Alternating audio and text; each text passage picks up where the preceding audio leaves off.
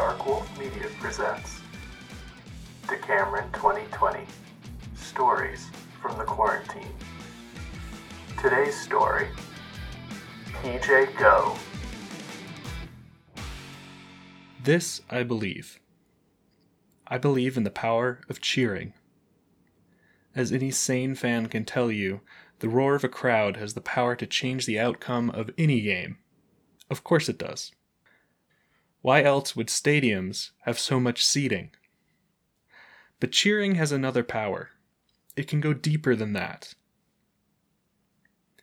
Cheering has the power to transcend. For anyone willing to cheer, to truly lend their voice to a mass, this simple act can transcend linguistic and cultural barriers. It can expose the true and shared humanity that ties the world together. A year ago, I saw the most impressive example of cheering I have ever seen. Xinzhuang Baseball Stadium in Taipei, Taiwan.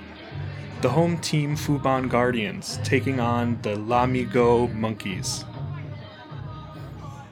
Now, baseball in Asia is a lot of things. The stadiums are small, maybe the size of a minor league team, and the players try their best, but few actually come close to major league talent. However, I learned something that night in Taiwan.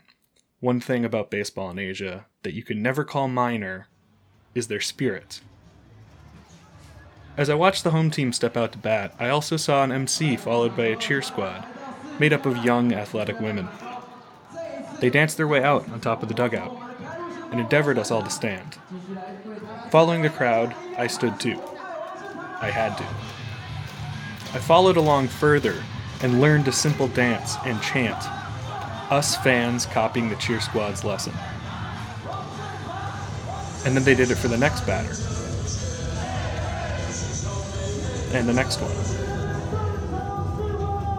And so on down the entire lineup. What I learned that night was that each batter has their own personalized music. They each have their own dance and chant a mascot pulled kids from the crowd to show off their moves and prove that they actually knew the dance. There was a specific drum beat for a strikeout.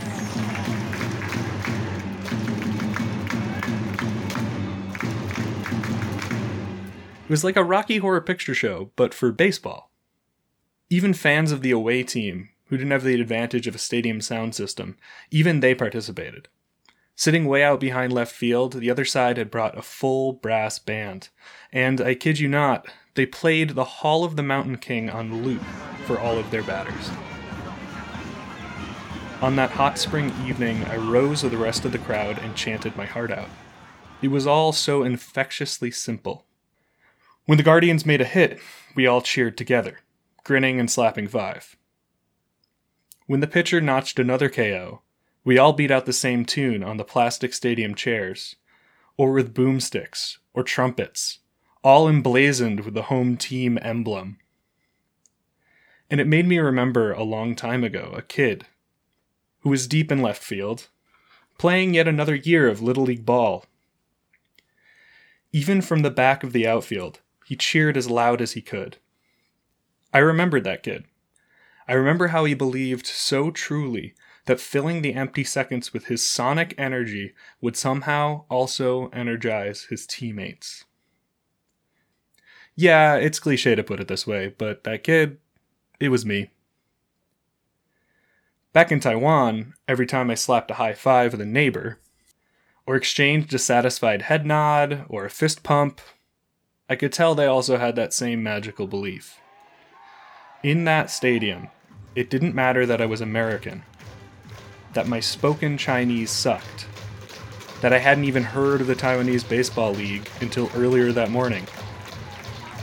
All that mattered was the cheering, the dancing, the shared consciousness of a mass of people united in support and belief. All that mattered was that Pin Qian Chen, or PJ, as I now knew from the chants, was coming up to bat once again. He had two men on base, two outs, the Guardians were down by one run. All that mattered was cheering him on, gifting him our energy to win the game. Seconds slowed to a crawl until the crack of a bat and the tremendous, deafening, and joyous cheer that followed.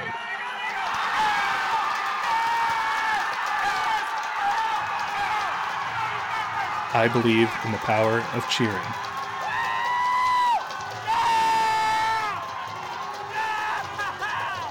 Writer and reader Jacob Schermerhorn.